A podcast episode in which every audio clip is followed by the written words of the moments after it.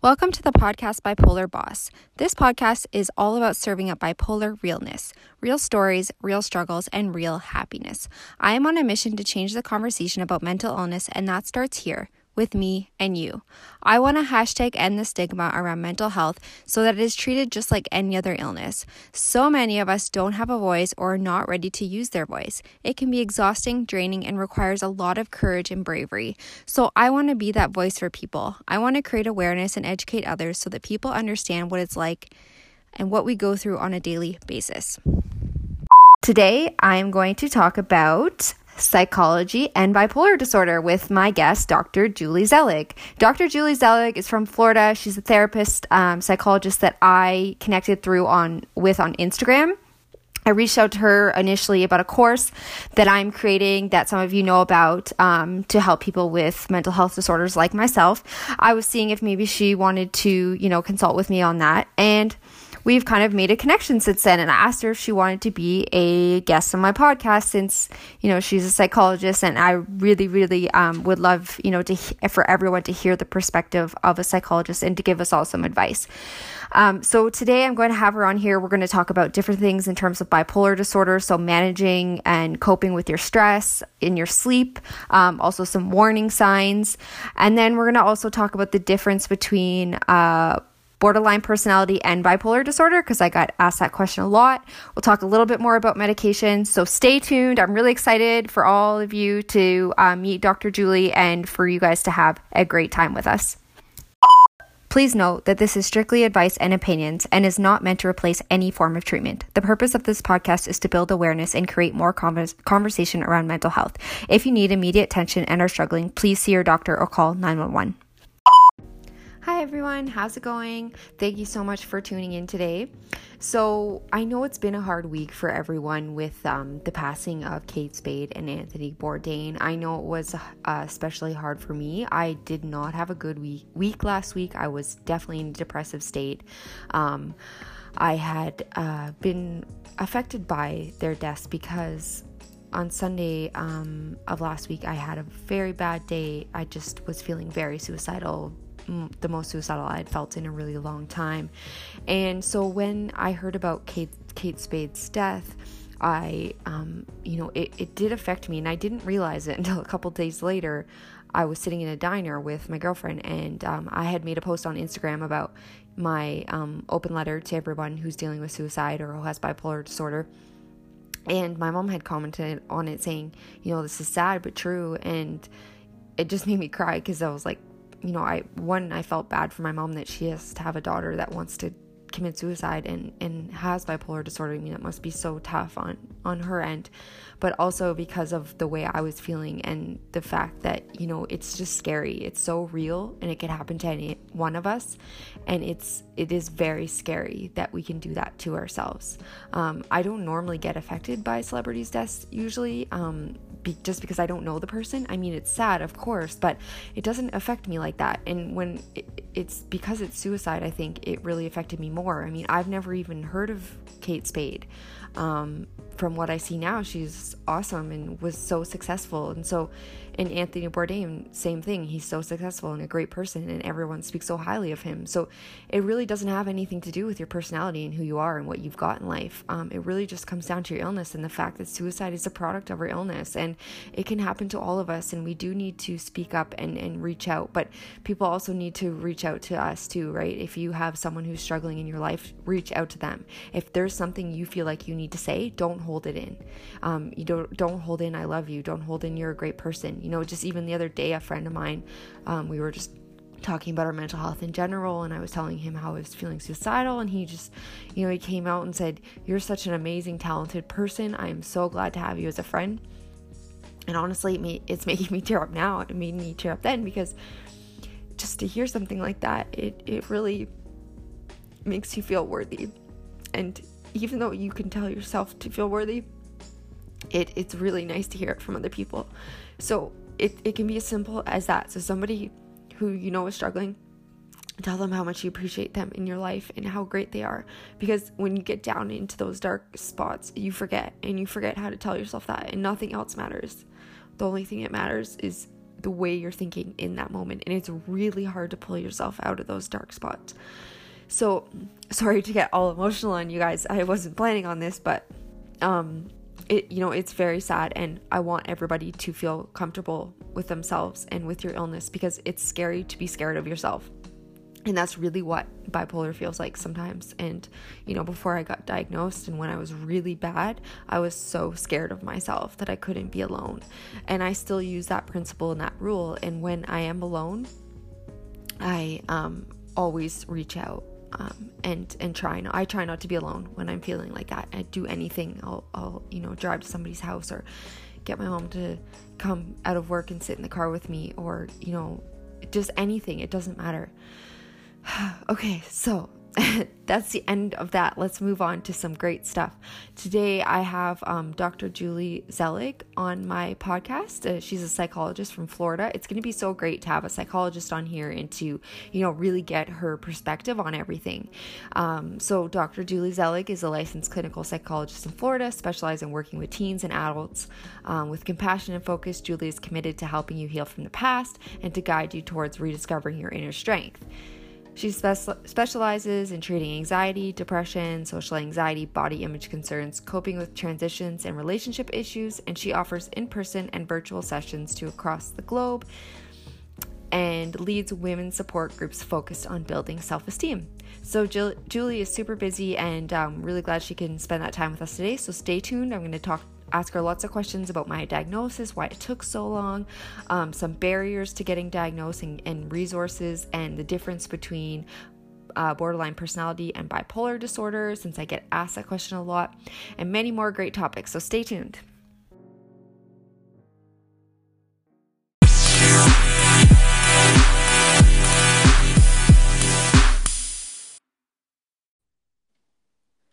Hello? Hi. Hi, Julie. How's it going? I'm doing well. I'm glad to be here with you today. Thanks. Yeah, I'm really excited to have you on the podcast today. It's going to be awesome to to get your perspective as a psych. Um, and uh, yeah. So, how's it going? You're in Florida, right? Yes, I'm in Florida, and I've I've been here for about a year from New York City. Nice.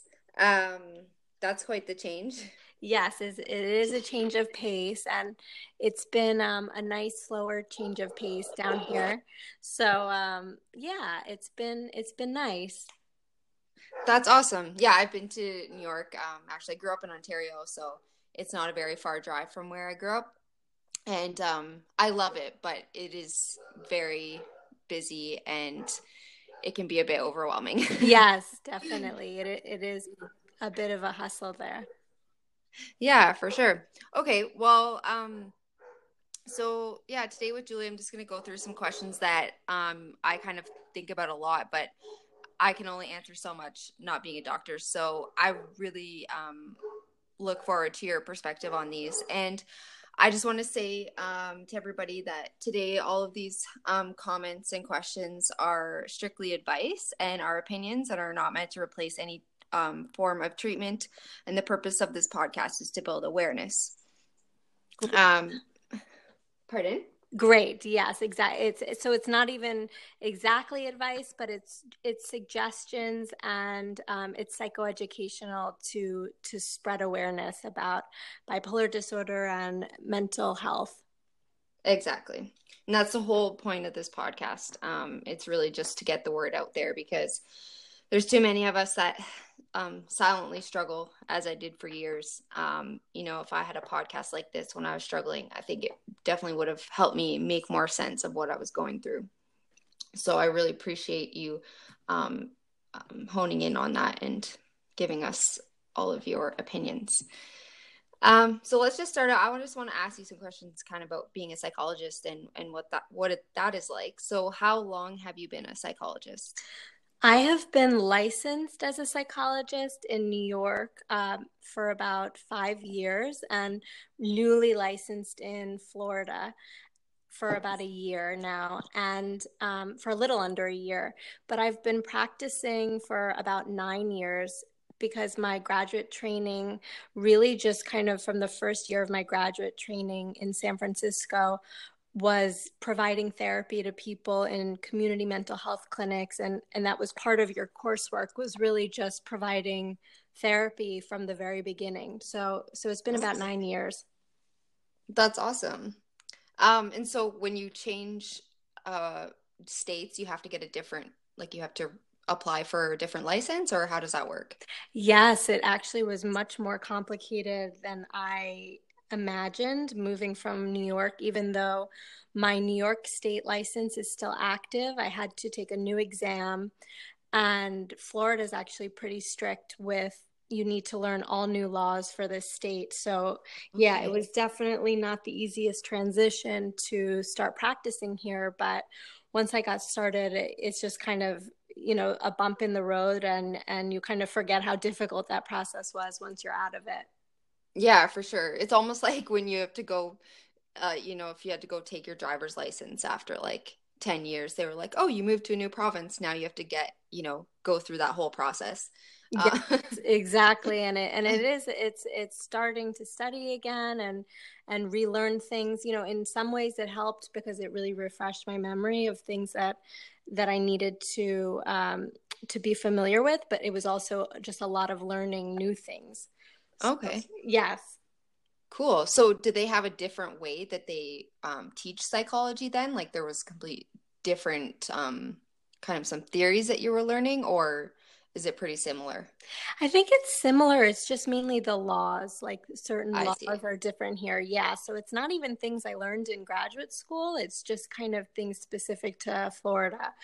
Um, oh. Yeah. So it took a bit, but um, I'm glad to have that behind me now. Mm-hmm. Yeah, that must feel really good. yes. That's awesome. Okay, so what do you think the most challenging part of being a psychologist is, and what is the most rewarding part? So I, I really like that question. I haven't been asked that before. Oh. But um, the challenging part for me, I think, is let's say having someone come in to see me for something they want to change in their life. And um, you know really noticing things that that could help that you know if only they were to stop doing this or if they were to um, you know change some kind of behavior or pattern that could really help. And and maybe it's something that's getting in their way of making the progress that they want to make. Um, you know therapy is a is a real collaborative process, meaning that it takes two people to really, it takes me as the therapist and it takes my clients active effort to try to change certain things in their life. So let's say someone, they may think they want to change, but really they may not be ready to do what they need to do to to make the change. I think that can be frustrating um, and kind of maybe sometimes like I'm working harder than than the client to get them back on track. So it, and i would say that doesn't happen so often but but it is hard to see if only someone could could do this or you know then their life would could turn around. And so you kind of have to take a step back and and remember that this is the client's journey and that you know at the end of the day it's up to them. Yeah. Yeah. Yeah that is hard um like even from my perspective being the client side like there i know that i went to and saw some psychologist or therapist and i wasn't really ready to do the change. Um so it would be if if both sides have to be committed right? Yeah. Um, yeah. Exactly. And i would say that the most rewarding i mean there's a lot of rewarding parts of this work and and i truly believe i was kind of born to be a psychologist and i know that sounds kind of funny because many people decide later in life what they want to do and but um but i i love hearing um an uncensored story you know someone's like really painful moments someone's you know um, things that have that have brought them to where they are and sometimes and not that i love hearing the painful moments but it's just really mm-hmm. real and it's the human experience has such a variety of of colors and experiences and mm-hmm. i think a lot of times we um, don't share that very openly and i'm honored that with my clients they that i'm able to kind of be beside them and during their journey of exploring different parts of themselves and and feeling like they really do trust me with this information that maybe they haven't told anybody before and just kind of being in that position of letting kind of um, helping someone discover parts of themselves or or helping someone to feel more safe and accepted and and normal you know they come in feeling mm-hmm. like this isn't normal and this is you know and really what is normal i mean many people experience things that many a lot of times people don't talk about yes. so um, i think just hearing hearing them say it out loud and realize wow that wasn't such a big deal or just kind of laughing at some things that they think is like so scary to talk about sometimes um, i love that i'm able to to be there for someone. Wow that's awesome. Where were you 10 years ago when i needed you? Um, no that that's absolutely amazing to to hear that because um, it sounds like you really connect with your clients and I've just never heard it be put in that way. And um, for me I love that because I love telling my real story. Um, and I think that that's the truth to, to changing really is is to coming um, into your own truth. And um, I just think that's awesome yeah. So oh, thank you. And I think that, but I think I, I'm happy to have the chance to describe it that way because there's so many reasons people don't come in to seek help. And mm-hmm. there is, you know, to be real, there is stigma out there that prevents people from getting the help they need. And i think half the time the battle is just getting in the door. And it yeah. is all about finding the right fit of the person that you're you're talking to. It you know it's just like anything else. There are so many kinds of personalities out there. So you you need to find the the person that that you can feel the most comfortable with to really be yourself and share those things that are hard to talk about. Exactly. It's true. And it's hard to trust the person. I know that I found that hard um, just going into a new office with a new doctor um, and have like I didn't really have the, the greatest luck with um, psychologists, unfortunately, and psychiatrists. Um, and so it's hard to trust that person, but I feel like you would make it easy. Oh, so, thank you. I think that's you know half the battle, really. Um, and one other thing I wanted to to mention that you said was you you brought up the word normal and honestly i i know because people are always like what is normal? right? And a lot of people kind of don't like using that word. Um i just thought it was funny because i use that word all the time. Like for me i i like calling myself normal. Like when i feel normal that means i'm feeling healthy. Um and so i don't think there's anything wrong with that saying that word necessarily um because i think yes, we don't know really what normal is. We don't know how to define it, but there is some kind of almost a sense of ease or um, relief I find when I use that word. Um, so I don't know how you feel about that word, but I yeah, funny well, that you mentioned it. Well, I also like saying, you know, what your usual self would be like. So like mm-hmm. your normal is different than someone else's normal. And so it's very, it exactly. depends. And so um, looking at yourself and saying, what would my usual self be like in when I'm feeling my best or when I'm feeling my normal self? Um, mm-hmm. So I think it's hard to say how could there be one normal for everyone? There's everyone starting from a different point. Yeah, definitely. No, I think that's great. Um, it's that's a very good point.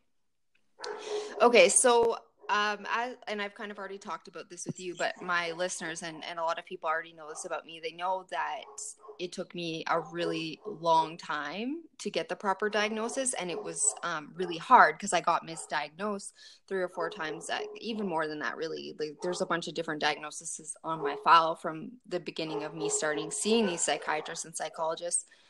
Um, so, why do you think this is and what can psychologists do to try and stop this from happening?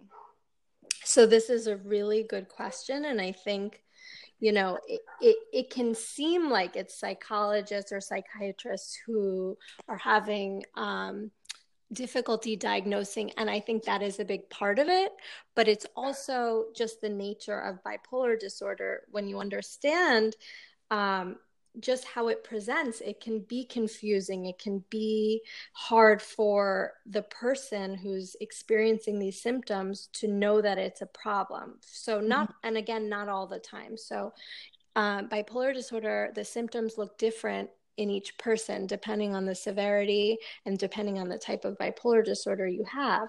So um, you know some of the behaviors might even be overlooked like you know explained as um, let's say one of the symptoms of hypomania and mania is um, impulsivity and you know um, some risk taking behaviors. And so for a person who's let's say um, you know drinking a lot or or um, doing things that you know let's say they're in college they're drinking a lot they're staying out late they're partying hard they're spending a lot of money. You know these behaviors might be kind of explained away as um, just things people do when they're in college or when they're out of out of the house. And and so someone who comes in to see a doctor and and the um, psychologist or the psychiatrist is asking questions to kind of understand what the root of the problem is someone who is experiencing those symptoms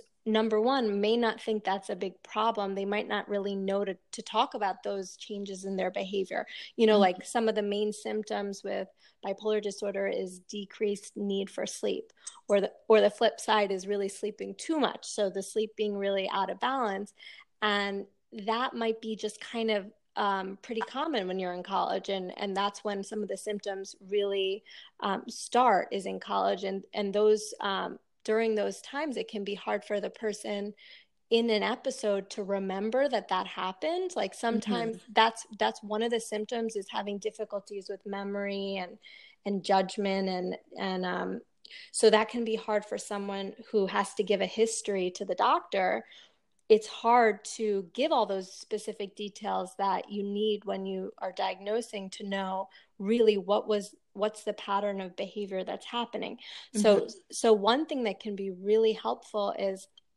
if a family member or like a partner of that person can come into the session and really provide the information as an observer to say you know actually this um, you know, my girlfriend or boyfriend isn't sleeping. They're not, you know, they're talking differently. They're dressing differently. They're, um, you know, certain times they're doing things that is not like them and it kind of comes and goes. And I think that can be really hard because someone with bipolar disorder can present as just kind of depressed or really anxious sometimes and someone might mistake that as a uh, unipolar depression or an anxiety disorder or a hmm. personality mm-hmm. disorder rather than really what's going on because the the mania or the hypomania comes and goes and so it, it can be kind of short those episodes and so unless you really give the information it, it's hard sometimes to pinpoint what's really going on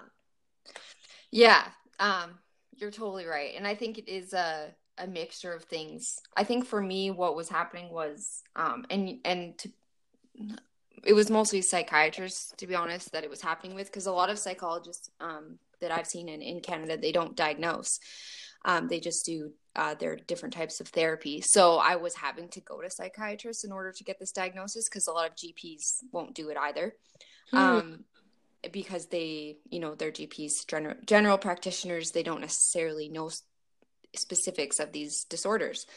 And so what was happening was, um, you know, even though at the time I had no idea that I had bipolar disorder, I really didn't. Um, but they were just quickly diagnosing me with anxiety disorders, like within 10 minutes.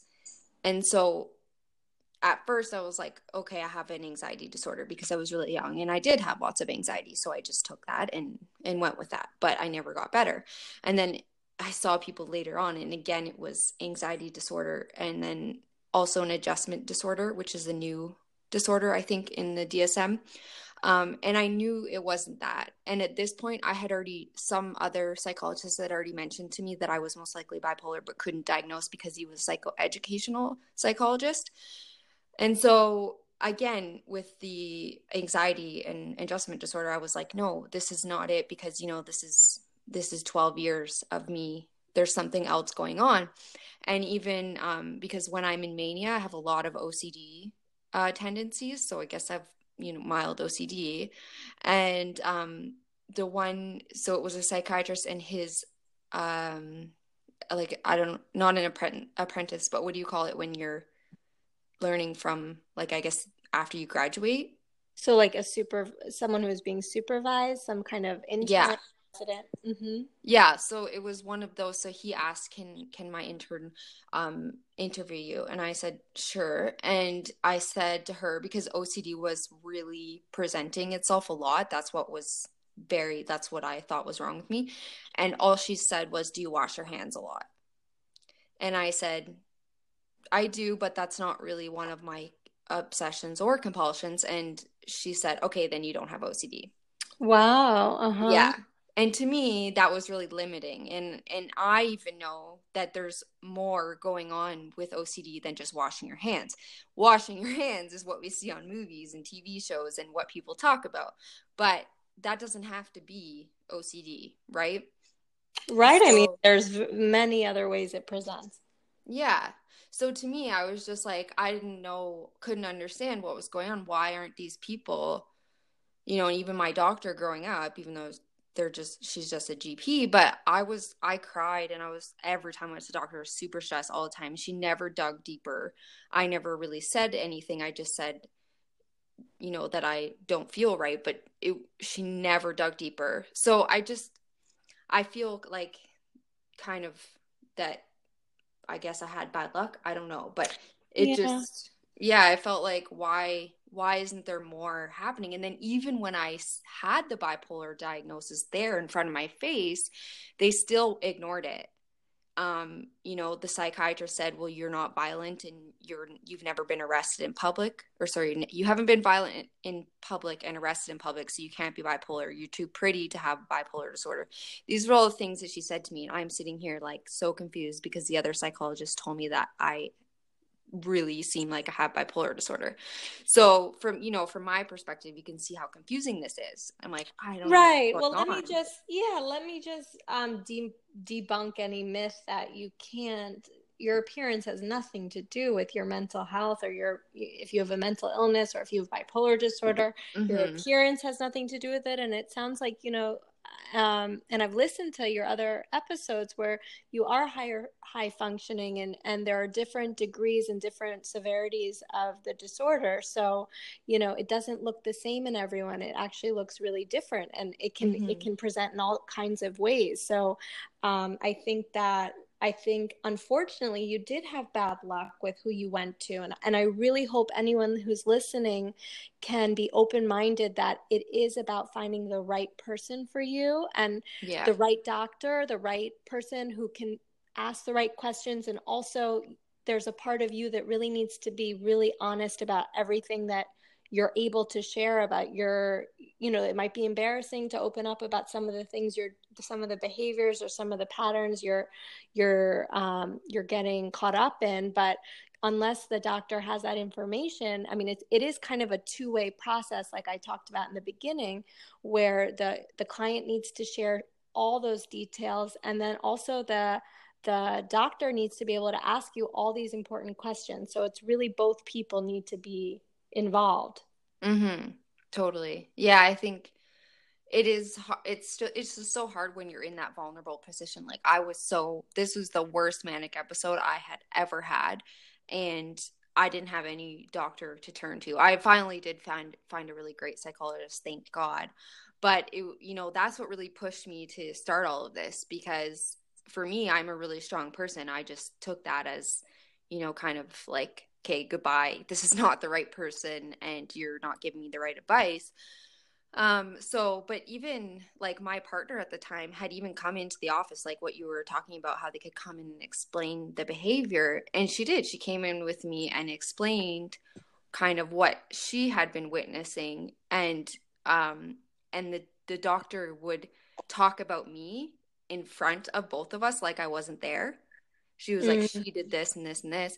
And so even that didn't help. So I guess, yeah, and I know that was just a really bad, bad situation.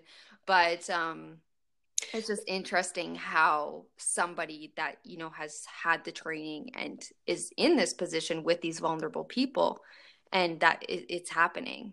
Yeah, and I think, you know, unfortunately, it really is just like anything when you're interviewing for a job or you're dating someone and you're going through, you know, meeting different types of people, you really do need to just see who's the best fit for you. And unfortunately, there are people out there who don't have you know great training and there are also many people and i can attest to my colleagues i've worked with who i would highly recommend to anyone um, to a family member if i had someone i wanted to give to someone who would, who would get good care so i think um, and I think it's so important you're sharing your experience and also to say that there are other people out there who really have had the training and can help.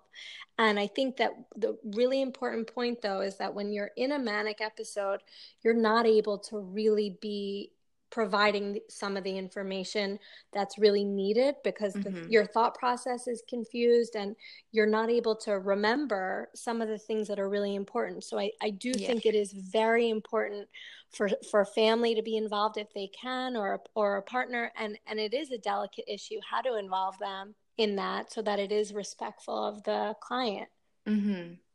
Yeah.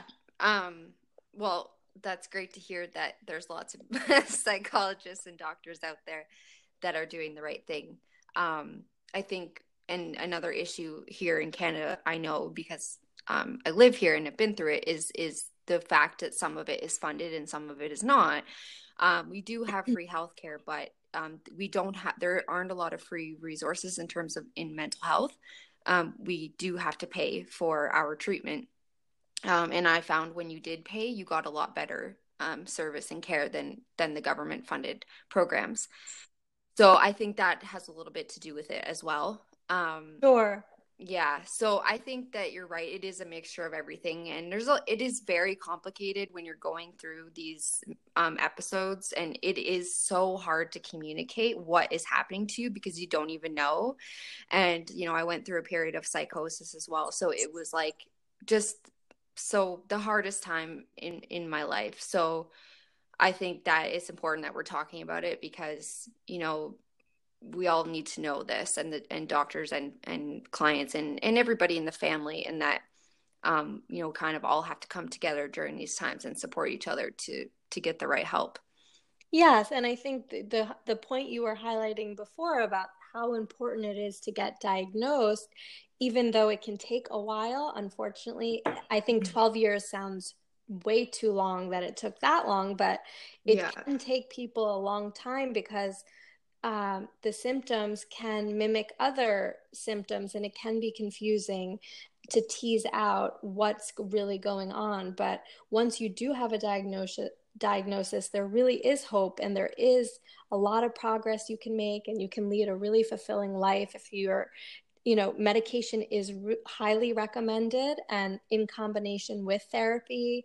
And if there's any substance abuse going on, if there's some type of substance abuse treatment, that's really helpful also. But mm. I think just keeping that in mind that once you get the diagnosis, I think from what you've said too, it really changed your life and how you then were able to really get the help you need. Oh yeah, totally. It changed my life 100%. Like as soon as I cuz for me like I'm a super determined ambitious ambitious person like I will do anything I have to do to you know be healthy and and live a good life. And so as soon as I got that diagnosis, I was like, okay, I just revamped my entire life and I just stuck with it and I got better. So I think that it that diagnosis a lot of people you know, I hear a lot of people saying it doesn't matter what your diagnosis is, just all and and it it matters. I can tell you 100% that it matters. It's very important to know what is going on with you so that you can come up with a proper strategy in order to get better. Yes, exactly. Right? Mhm. Yeah, so um well, we've kind of already talked about my next question, but let's just focus on it a little bit more before we um go into our break, but so as we've said, it took me 12 years to get diagnosed. Um, and with your practice and everything that you know, do you think it is an unusual amount of time for someone with bipolar disorder to get um, diagnosed, or does it depend, or what do you think is a normal amount of time? Yeah, well, I think again with normal, it depends because everyone's situation is different. So, someone who comes into my office as depressed, you know, um, you you can focus on the depression and and not not focus as much on some of those hypomanic or manic symptoms if you're not seeing it or maybe that person hasn't experienced an episode like that yet. And mm-hmm. that can happen sometimes even later in life. Someone's first um, manic episode can happen much later in life. So i think it can be uh, the other flip side of it is when you do a history someone might not remember that there was a short episode that happened and they might not talk about it with you so mm-hmm. um, you know, unfortunately, it can take a while to diagnose it properly. But I do think, unfortunately, 12 years does sound like that was that was too long. And yeah, I think at the same time, you're in a place right now where you're really motivated and you're um, actively trying to help other people and you're sharing so much. And so I think. I I believe everyone's journey happens as it's supposed to when it's supposed to even if it's it's super hard and it's you know you wish it was different. In some way it happened at a time where now you're at this place where you're able to really share with people. Um, and i don't think i don't think that's the norm um, but i don't think there really is a norm with bipolar disorder on on everyone's situation looks a bit different. So mm-hmm. i think if you have all the information um, and someone's able to provide it to you it, it could take a, just a few sessions to figure that out after you do a thorough history and you, you meet with someone. It sh- i don't think it should have to take that long um, but it just depends on on getting that information that you need. Yeah.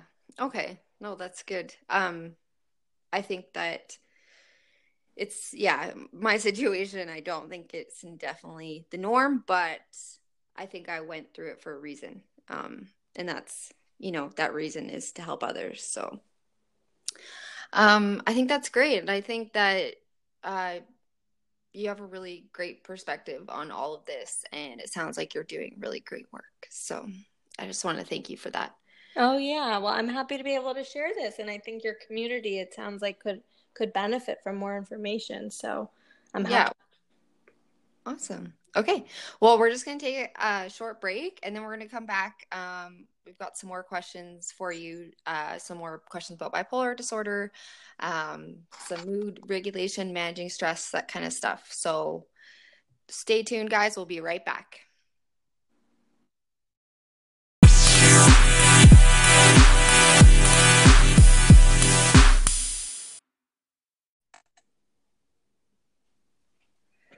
Hey. Hey. We're back. So, yeah, we're back, everyone. We have Dr. Julie Zelig in the house from Florida. Um, she's here today to give us her perspective as a psychologist. And um, we've had some really great conversation already. And I'm excited to ask you some more questions. All right. Great. So, let, yeah, let's get started. Uh, what do you find are the most presenting warning signs of someone who is bipolar or maybe bipolar?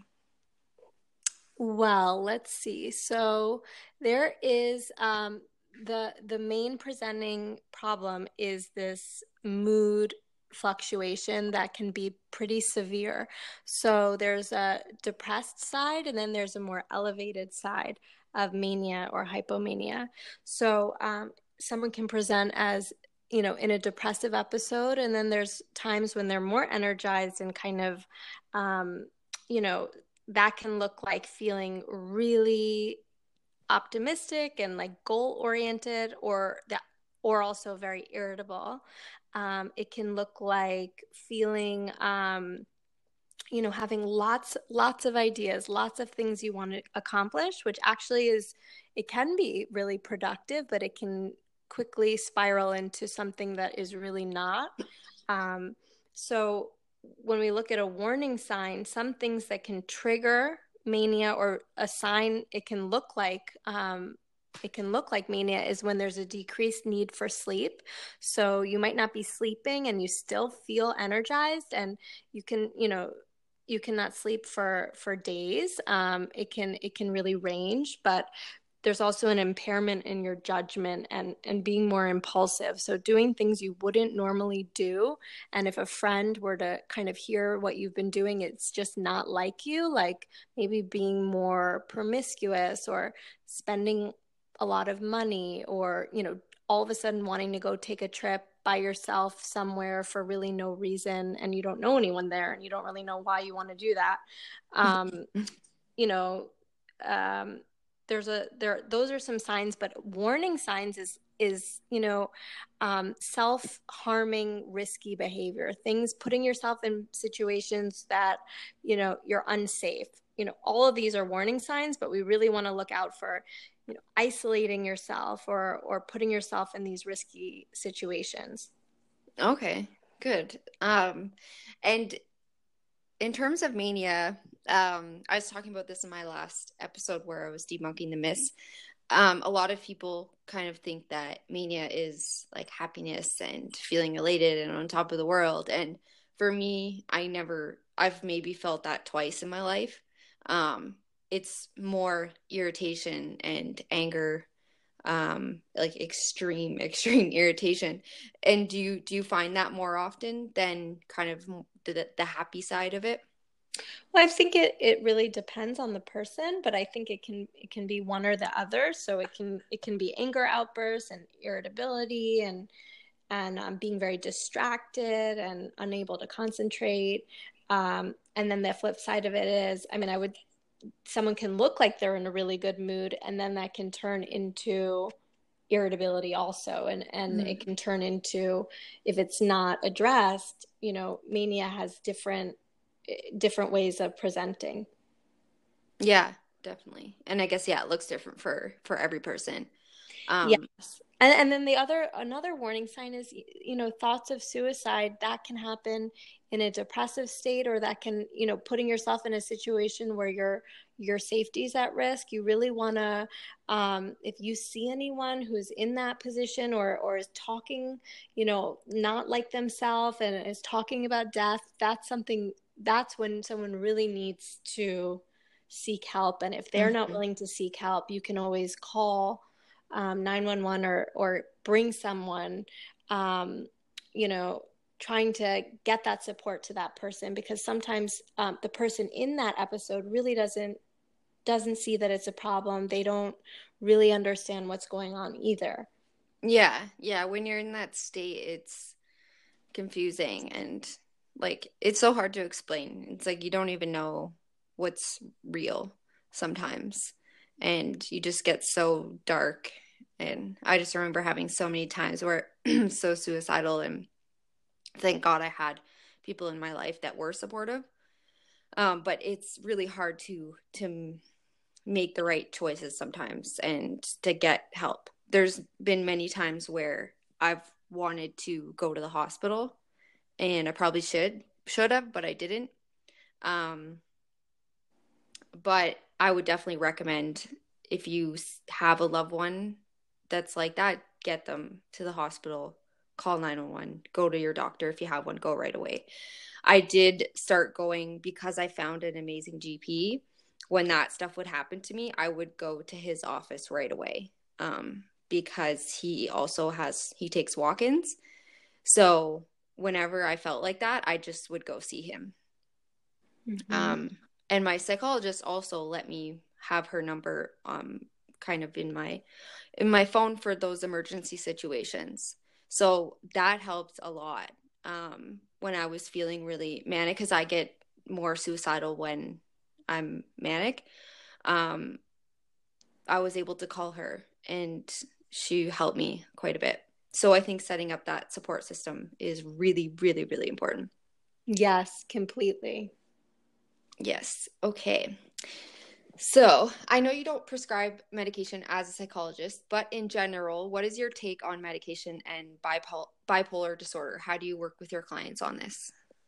I think that medication is is really the treatment of choice with bipolar disorder and you know when as a psychologist because i'm i'm mainly talking to people about their emotions their thoughts their uh, behaviors um, i think it works really well when someone is seeing a psychiatrist and they're having their medication managed and they're also in therapy. I think that combination is really great.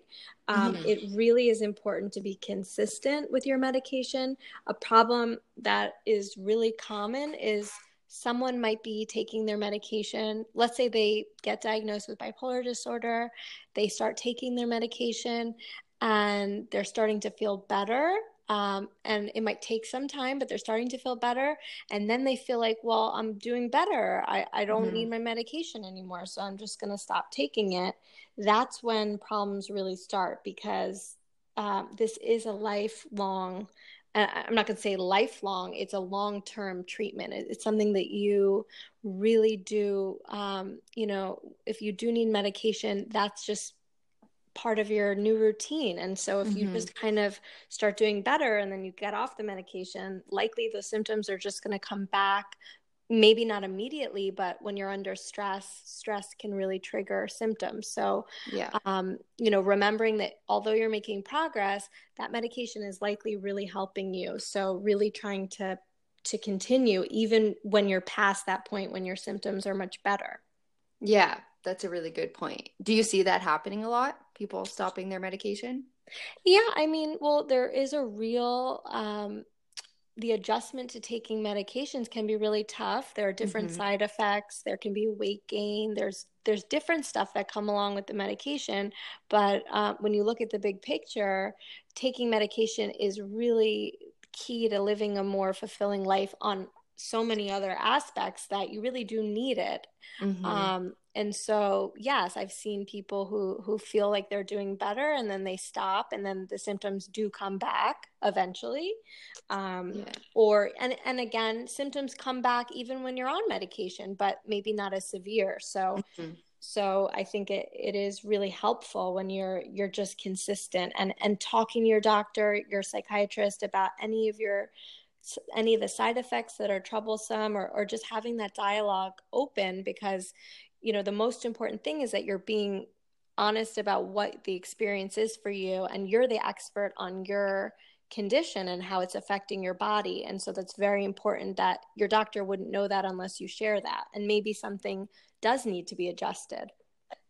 Yeah that's that's awesome. That's you touched on a really key point that you know it is your body and you have to communicate with your doctor. Um and like I wouldn't be where I am today without medication. I just wouldn't. It has given me a life. It's given me my life back.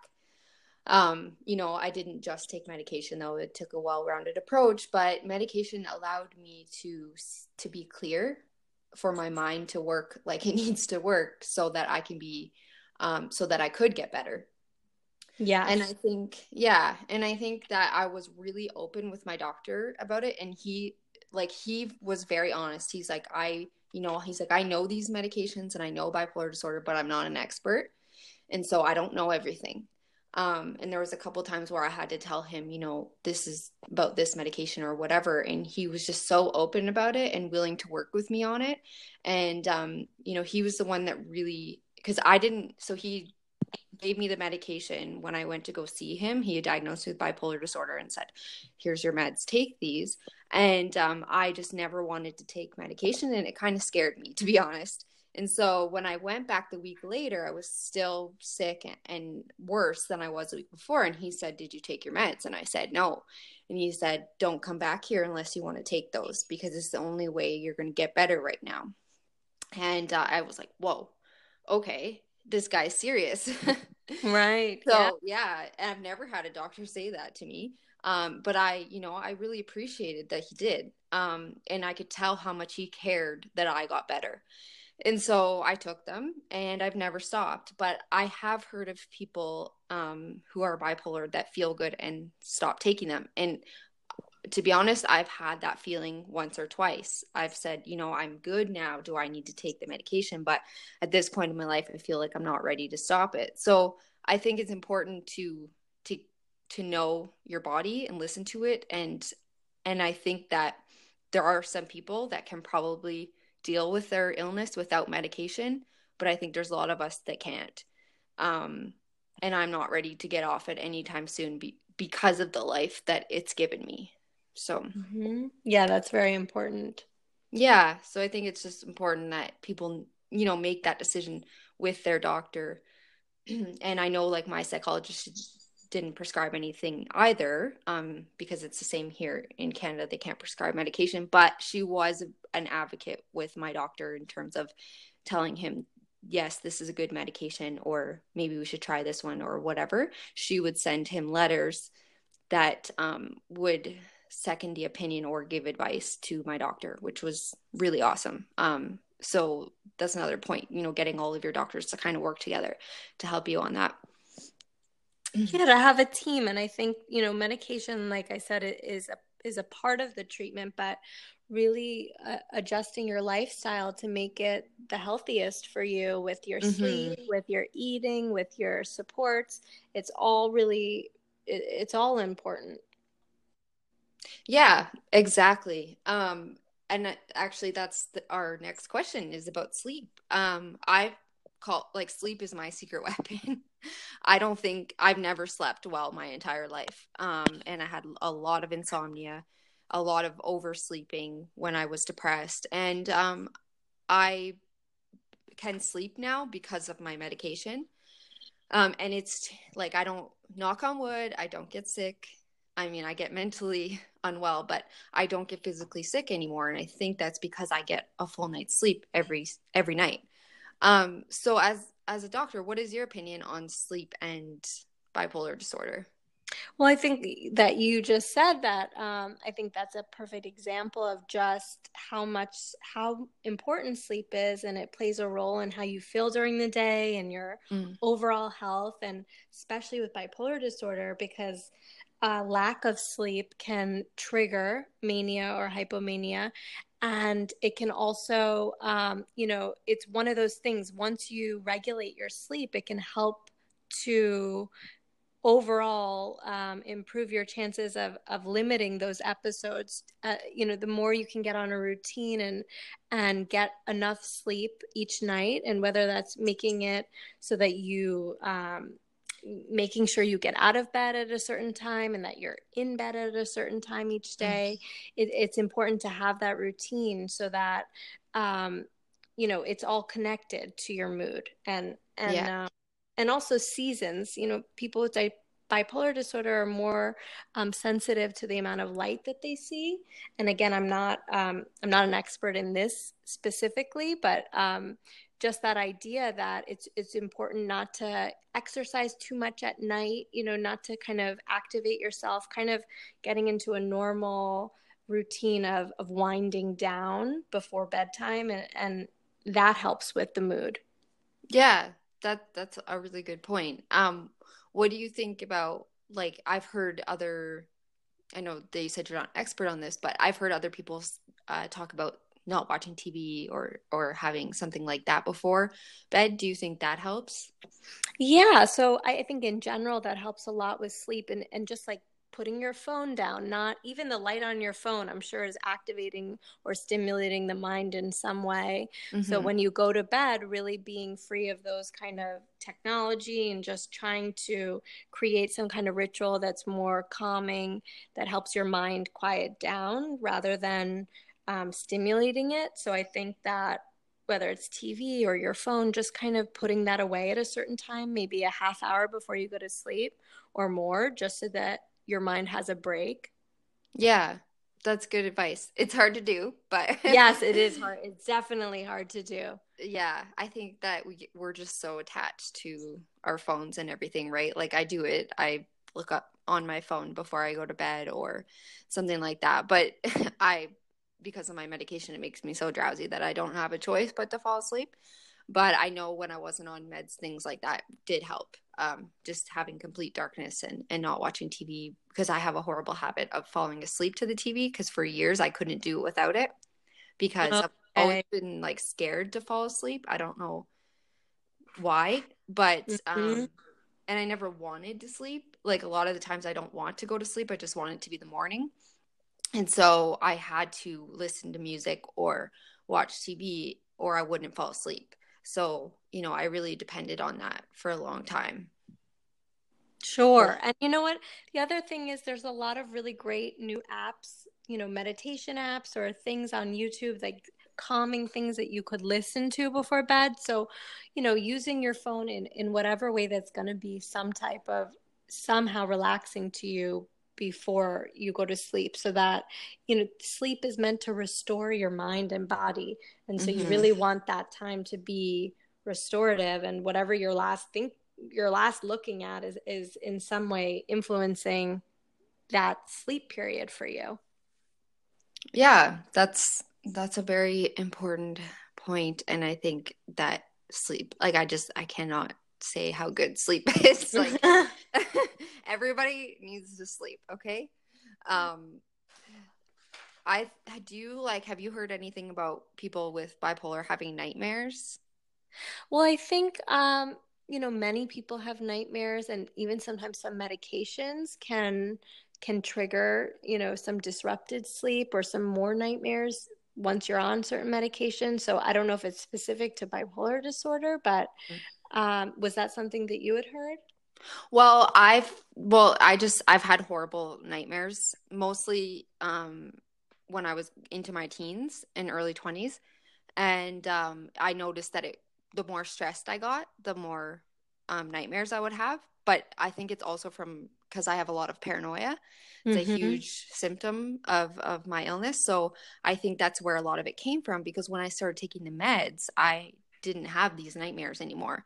I have them once in a while when I do get stressed, but not every night like I was having them.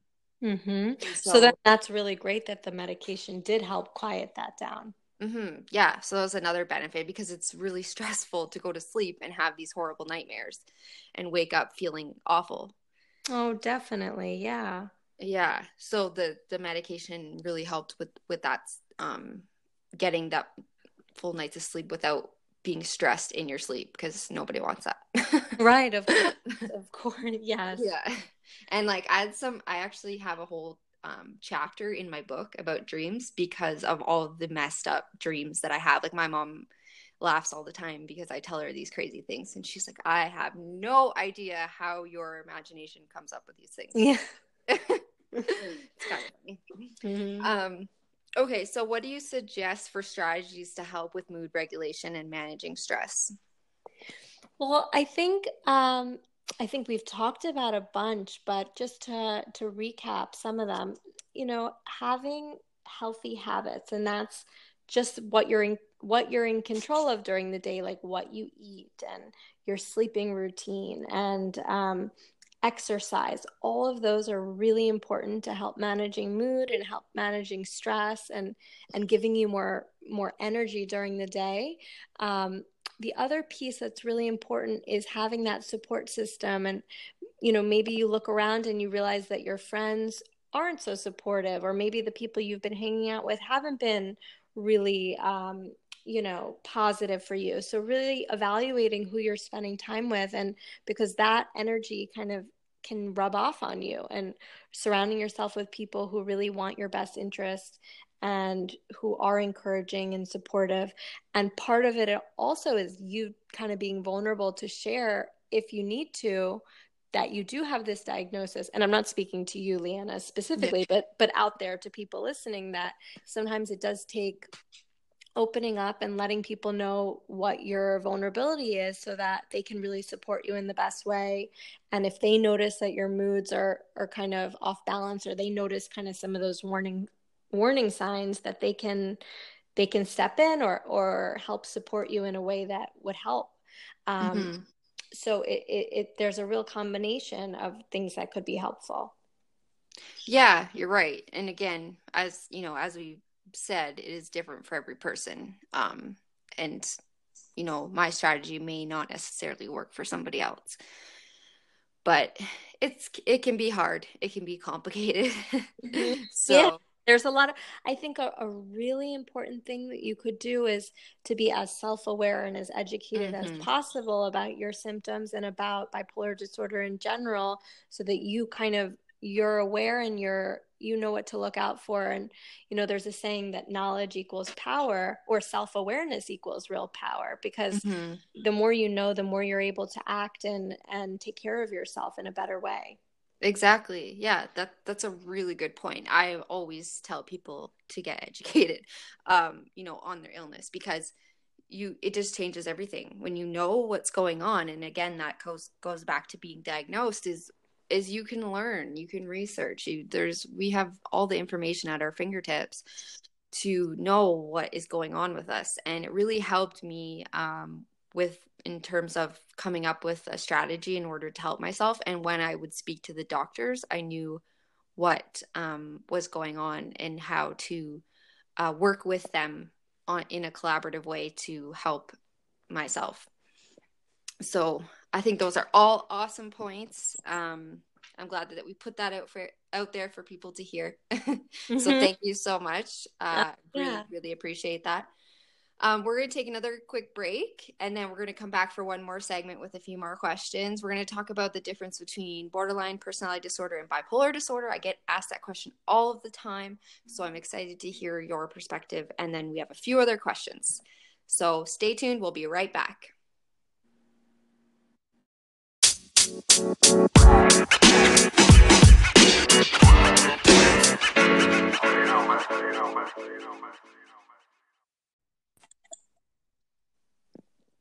Julie, how's it going? Hey, good. Thanks. Welcome back. All right, so this is our last segment. We have a few more questions to go through. Um, and one of the questions is something that I get asked all the time. So I'm excited to hear your perspective on that. Um, so something that we've we've talked about uh, quite a few times throughout the podcast, but maybe we can just um, summarize and get a couple important points out there. Uh, but what do you think are common barriers to getting the right help for people with bipolar disorder and other mental health disorders? A main uh, barrier, a main obstacle for people is that number one, uh, the stigma, unfortunately, of admitting that there's something that you you need help for, or just nervousness about someone to get some help. I think um, you know, just by us talking about this today, I think it might help people to feel a little bit um, more safe to to mm-hmm. go and and talk to someone about some of the problems that they're experiencing. Um, but I, I just do want to totally normalize that this is something many people um, worry about is going yes. to, to talk about whatever it is that they want to talk about with a therapist or their doctor. Uh, but it is actually so helpful once you're able to do that.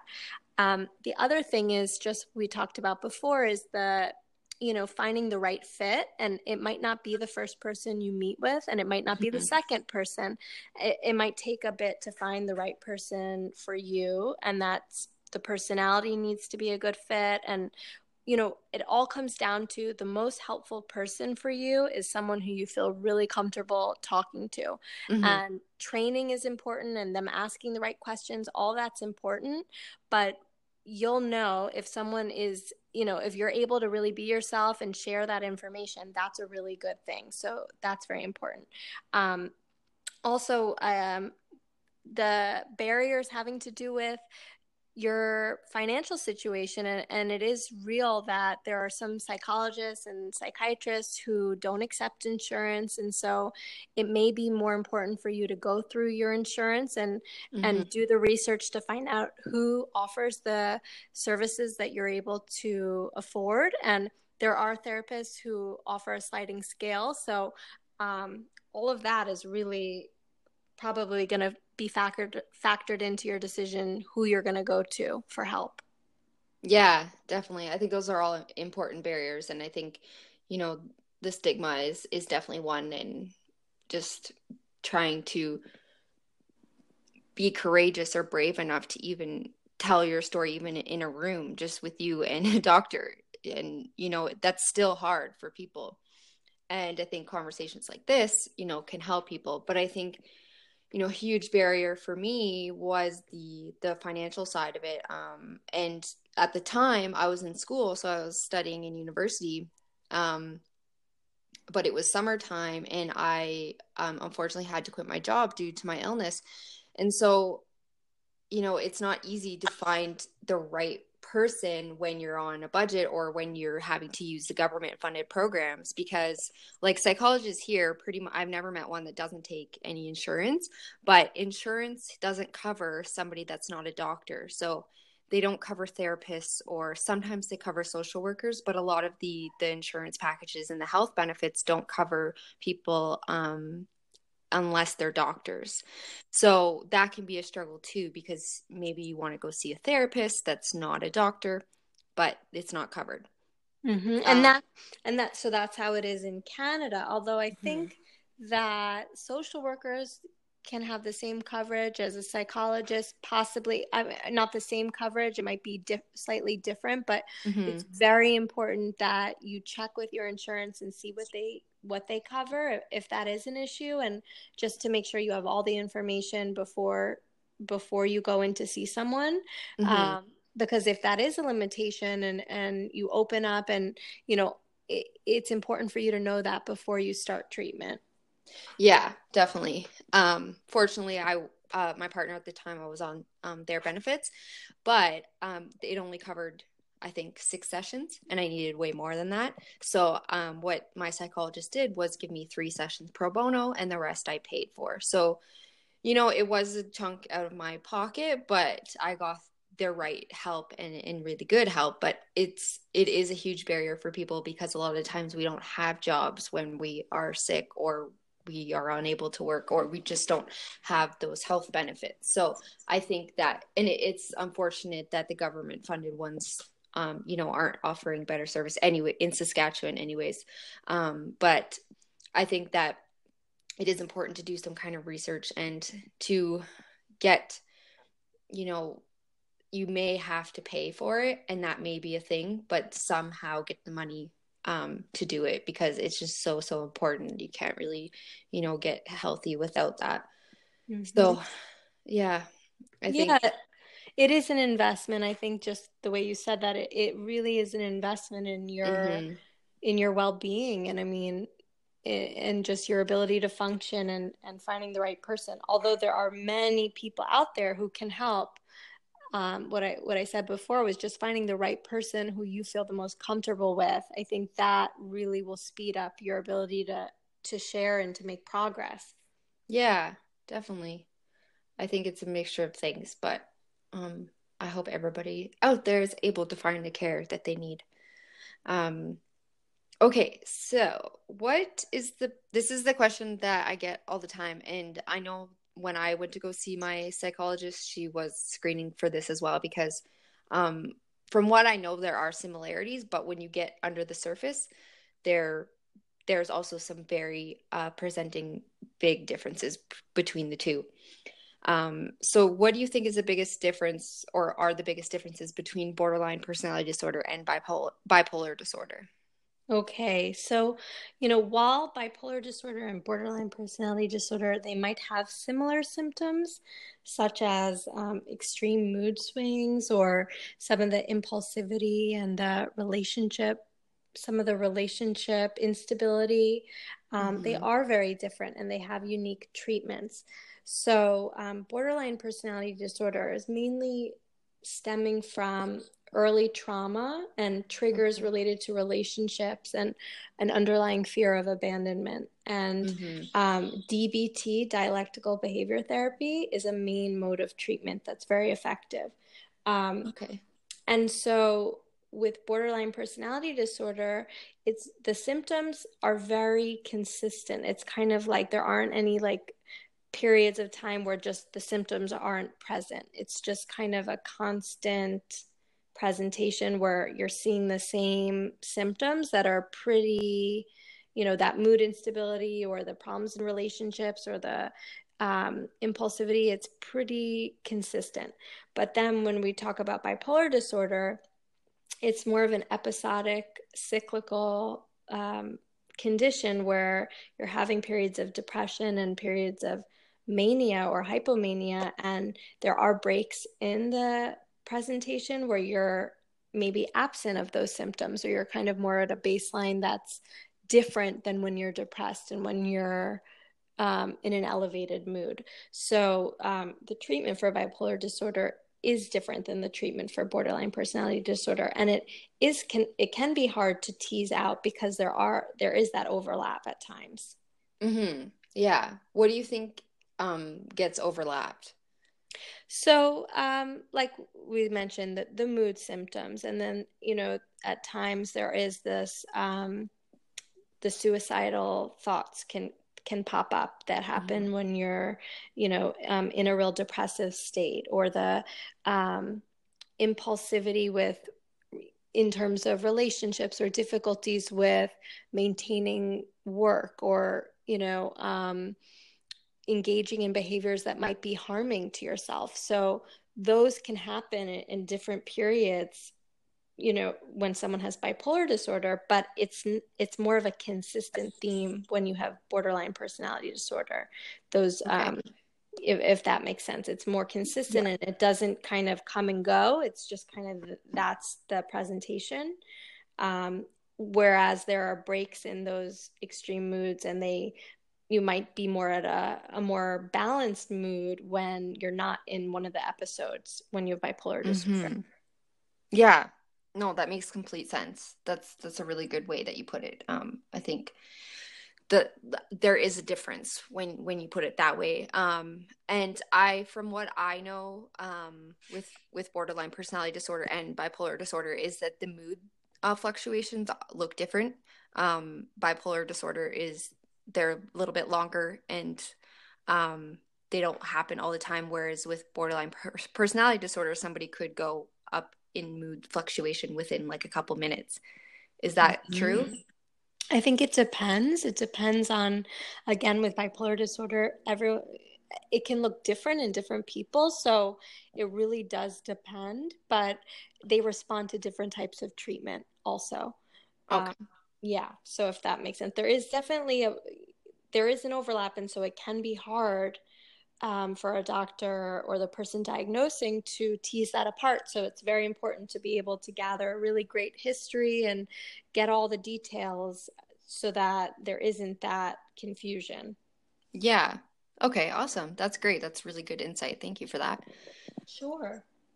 Okay, so my last question, I guess after all of this and everything that we've talked about today, what is your advice to others out there who are struggling with bipolar disorder and other mental health disorders?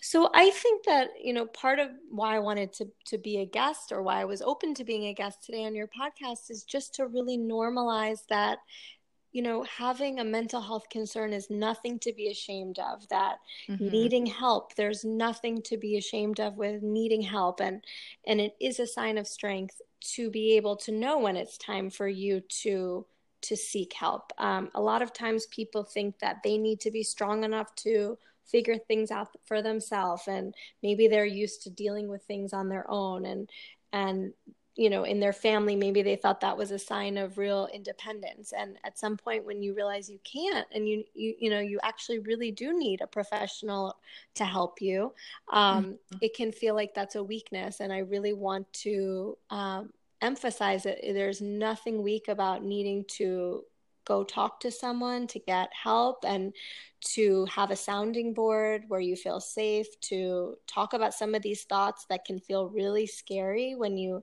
when you keep anything to yourself and you kind of replay it in your mind it can become really overwhelming and can feel really scary. And so the more you um, you know so many people go to therapy so many people benefit from this. And i think the more we can normalize that um, it's actually very common to have to have a mental health concern it's like super common but people don't feel comfortable talking about it even though i think it's hap- people are getting more comfortable mm-hmm. um, i just want people to feel like you know it doesn't mean anything about you as a person um, or about your abilities or your uh, intelligence or you know um, is just something that that you need to get help for and and um, and once you do it'll really open up your life in a way where you're able to live more um, independently and you'll have a more fulfilling life once you get the help that you need.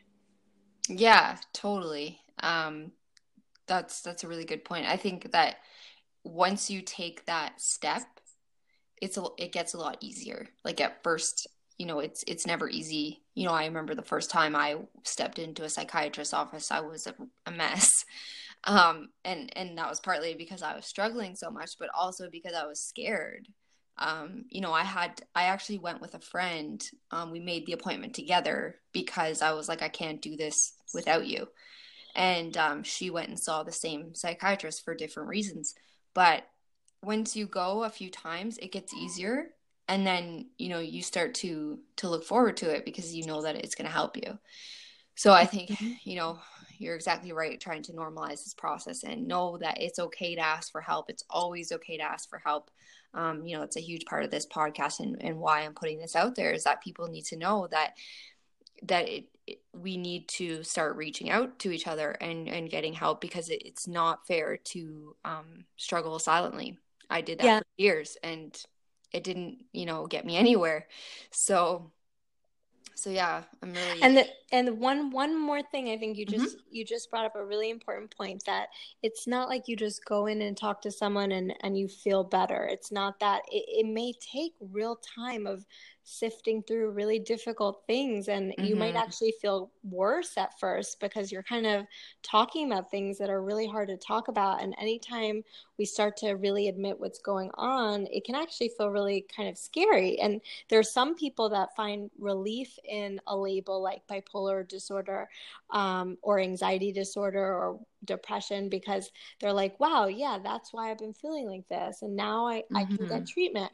But there are other people who feel like, you know, now that they know that that's what's going on, it can feel really hard to accept. And it, it might take a lot of some time to really accept that that's what you're experiencing. So yeah. I think being patient with yourself and being compassionate and trying to just treat yourself as you would a friend who is going through something like this and just knowing it's going to take time to get back to your usual self um, just like any kind of medical treatment it's going to take some time.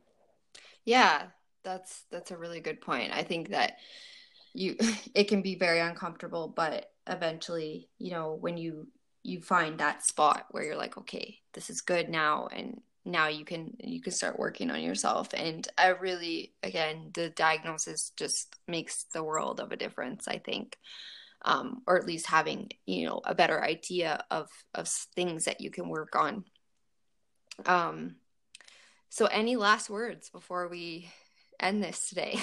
Yeah no i think this was a great opportunity for me and it, it gave me a chance to talk about a lot of things that I, you know i think um you know people really do need to hear who are struggling and i think it will probably shed some light on on some questions. So i appreciate the opportunity.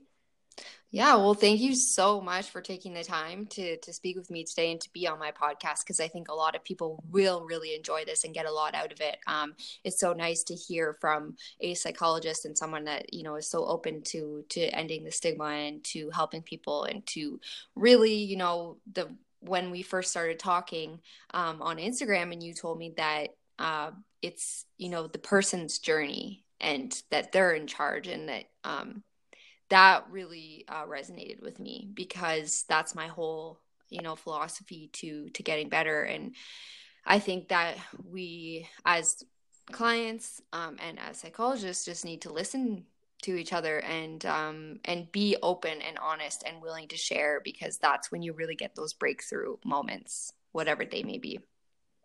Yes, exactly. Yeah. Mm-hmm. So yeah, again, thank you so much. Um, I really appreciate you uh, sharing your opinions with us today, and um, yeah, it's awesome.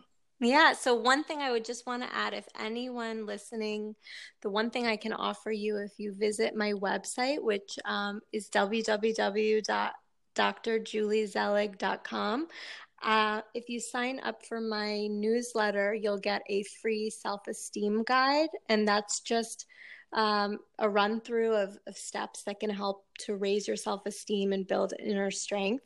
So um, you could visit my Instagram at Dr. Julie Zelig and sign up for my uh, free self esteem guide. That's awesome. I'm gonna um I will also share that on my page um, on Instagram as well, and I will uh, talk about that in my when I say goodbye to everyone in my final segment. I'll mention it again. So that's Great. really cool. So it's a free self esteem guide. That's what you put together.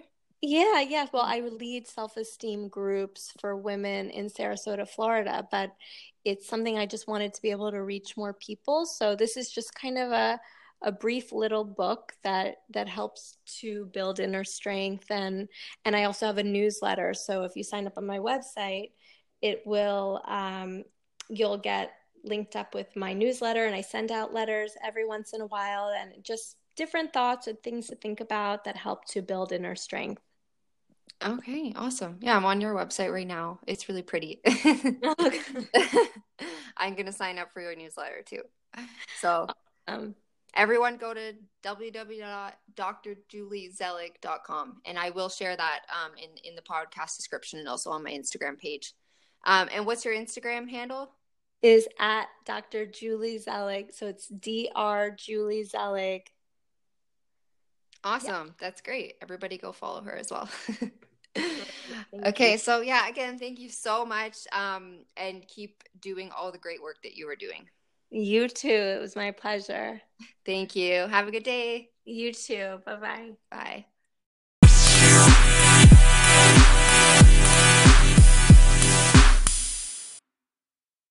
Thank you all for listening today and your continued support with everything that I do. It was so wonderful to have a psychologist on here today to give us um, her perspective and to see, you know, what it's like um, on the psychologist side of it because I talk a lot about our side and the client side and the, and the person with mental health disorder. But you know it's it's really different to be on the other side of things and and their work is hard and they do a lot for us. Um, and it's really great you know Julie kind of restored my faith in into that industry and into the psychologist because I did have a lot of bad luck unfortunately um not only with psychologists but with doctors in general which you you all know because I've talked about quite a bit. Um I did eventually, you know, find that psychologist that worked for me. So they are out there, um, you know, as Dr. Julie Zelig said, and as I've experienced, and you really do just have to find the right one for you. Um, it, it's like a matchmaking game almost. You know, I've seen several different ones and ones that are are uh, you know, suggesting I do things that really just don't uh, match with me in the way that I want to heal.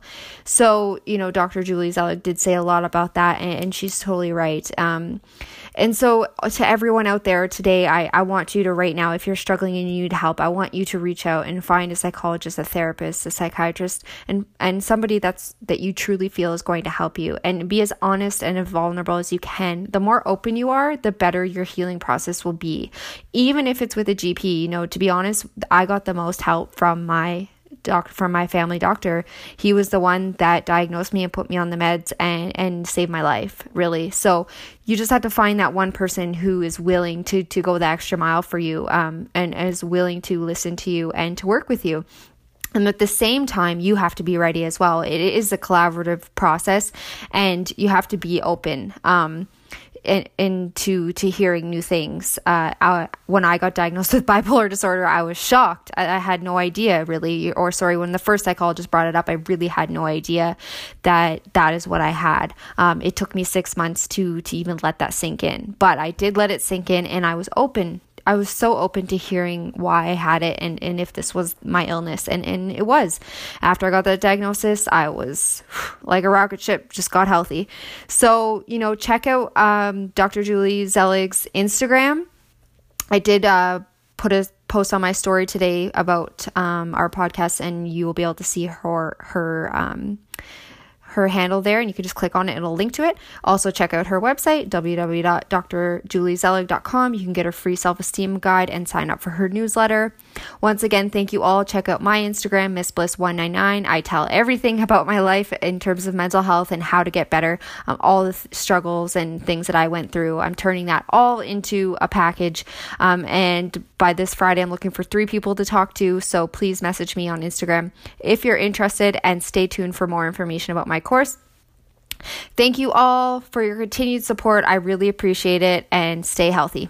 Bye bye.